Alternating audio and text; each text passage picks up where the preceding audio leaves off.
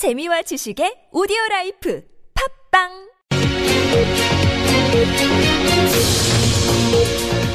네, 여의도 엑스파일 시간입니다. 뉴시스의 이현주 기자 모셨습니다. 어서 오세요. 안녕하세요. 한 주 바쁘셨죠?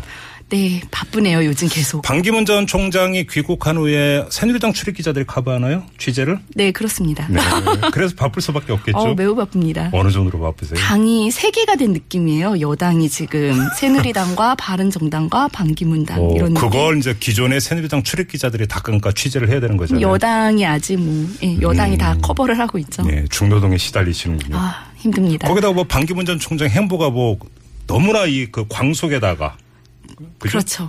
넓은 의미의 광자이기도 빛광자이기도 하고. 네. 빠르고 넓고. 네. 그러니까요. 일단 지금 지난주 목요일에 왔으니까 딱 일주일 된 거거든요. 그렇네. 네. 저 먼저 13일에는 전입신고를 하고 그리고 청년들과 김치찌개를 먹으면서 이제 청년층 표심 잡기에 나섰고요. 네. 14일에는 고향인 충북을 찾아서 화학과 통합을 강조하고 15일에는 보수 표밭 다지기에 나선 건데요. 이제 천안함도 방문하고 박세일 전 의원 빈소도 방문하고 16일에는 이제 부산 경남을 방문하고 17일에는 경남 봉하마을을 찾아서 노무현 전 대통령 묘소와 팽목항도 들르고 18일에는 또 광주를 찾아서 또 국립 5.18 민주묘지를 참배를 하고 그러고 나서는 또 대구 서문시장을 갔어요. 그리고 오늘은 또 대전 현충원과 카이스트를 들른 뒤에 서울로 와서 이제 이명박 전 대통령을 만났습니다. 전국 방방곡곡이네요.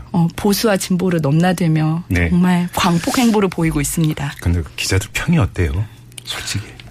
일단 지금 반 전 총장이 되게 소소한 논란에 되게 많이 휩싸였어요. 지금 먼저 첫날에 귀국하자마자 공항철도 승차권 구입을 위해서 2만 원?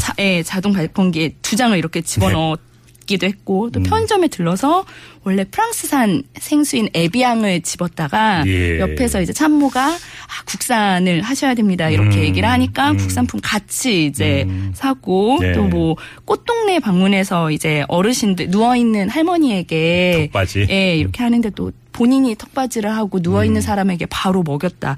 이것도 논란이 됐고 또 선친 묘소 성묘에서도 이 또 태주잔 논란이 있었는데 이 태주잔 논란 같은 경우에는 나중에 이 전체 영상을 보니까 이 모든 절차를 다 하고 나서 마지막에 어쨌든 마신 것으로 확인이 되면서 이건 좀 악마의 편집이다. 이런 논란도 좀 일었거든요. 이게 일단 반기문 캠프에서는 이 즉각 해명을 내놓고 있어요. 태주잔 논란은 집안 관례에 따랐다. 턱받이 논란은 이게 꽃동네 측에서 그렇게 요청을 했다. 근데 이제 현장 기자들 사이에서는 이렇게 매번 대응을 하는 게 더 아마추어적이지 않나. 이게 좀 계속 해명을 하고 보도 하나하나에 대해서 다 해명하고 또 추가 보도가 또 나오고 그러면서 이게 더 마이너스가 되지 않을까. 또 어제 기자들이 향해서 나쁜 놈들이라고 얘기해서 이게 또 논란이 됐는데요. 어떻게 된 거예요? 이게 어제 대구의 한 식당에서 청년들과 저녁 식사를 했어요. 거기 이제 일부 기자들이 위안부 문제에 대해서 집요하게 질문을 한 거예요. 그러니까 이제 반준 총장이 기분이 나빴던 거죠. 나중에 식당을 나가면서 같이 나가던 대변인에게 이 사람들이 와서 그것만 물어보니까 내가 마치 역사에 무슨 잘못을 한 것처럼 나쁜 놈들 이렇게 얘기를 했는데 그 자리에 기자가 있었던 거예요. 이 상황이 이제 전파가 되고 기사가 되고 근데 오늘도 역시 그 위안부 질문을 하는 기자들에게 발끈하는 모습을 좀 보였는데요. 대전 카이스트 특강하고 나서 또 한 기자가 위안부 문제에 대해서 좀 마지막으로 말씀을 좀 해주세요. 이렇게 얘기를 하니까 그 기자를 손가락으로 가리키면서 우리 소위 삿대질이라고 그러잖아요. 가리키면서 어제 내가 길게 답변을 했으니까 그걸로 이렇게 딱 말한 다음에 차에 올라타고 자리를 떴습니다. 대언론 관계 설정이 안 돼 있는 거네요. 요즘은 미디어 정치, 미디어 선거 이게 일반적이라고 이야기를 하는데 언론을 향해서 어떤 메시지를 어떻게 관리해야 되는 거 이건 기본 중에 기본인데 이게 아직 정확히 지금 설정돼 있지 않고 준비돼 있지 않다 이런 얘기로도 해석이 가능한 건가요? 지금 캠프에서는 자신들이 아직 정식으로 캠프가 꾸려진 게 아니다. 지금 아직 준비하는 과정이다. 이런 얘기가 나오고 이런 식으로 얘기를 하고 있는데요. 저희가 봤을 때도 아직 준비가 되진 않은 것 같습니다. 알겠습니다. 아무튼 오늘 오후에 이명박 전 대통령 만났죠? 네, 만났습니다. 분위기 어땠어요? 일단 원래 이 만남 전부터 굉장히 주목을 받았어요. 왜냐하면 지금 반전 총장 캠프에 네. 친이계 인사들이 다수 있거든요. 네네, 그리고 그렇죠. 뭐 친이계가 조직적으로 반 전 총장을 민다 이런 얘기도 나오고 네. 또 이전 대통령이 반 전 총장을 지지하라 이런 얘기가 있었다는 얘기도 나오고 그런 상황이었는데 일단 예. 공개된 대화 시간이 1분밖에 되지 않았어요. 그 1분요? 예, 공개된 대화 시간은요. 그다음 비공개 인제 예, 아무래도 이제 짧은 시간에 네네. 딱 공개만 했는데 그때는 뭐 별 내용은 없었고 뭐 고맙습니다. 뭐 고생 많았다. 뭐 차 한잔 하자. 뭐 이런 얘기하고 이제 내실에 들어가서 30분간 대화를 나눴거든요. 나중에 이제 얘기를 들어보니까 주로 이제 이 전 대통령이 반 전 총장의 그런 10년 활동에 대해서 주로 듣는 입장이었고 네. 이제 이 전 대통령이 그 경험을 살려서 대한민국에서 열심히 일해달라.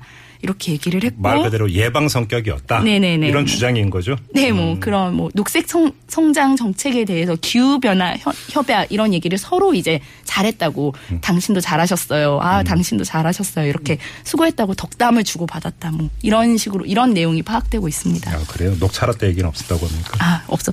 정치 얘기가 안 그래도 없었냐라는 질문이 나왔는데 정치 얘기는 없었다고 이렇게 얘기를 하더라고요. 확인을 해봐야 되는 거겠죠. 근데 또 이게 바른정당과의 물밑 접촉설도 나왔었잖아요.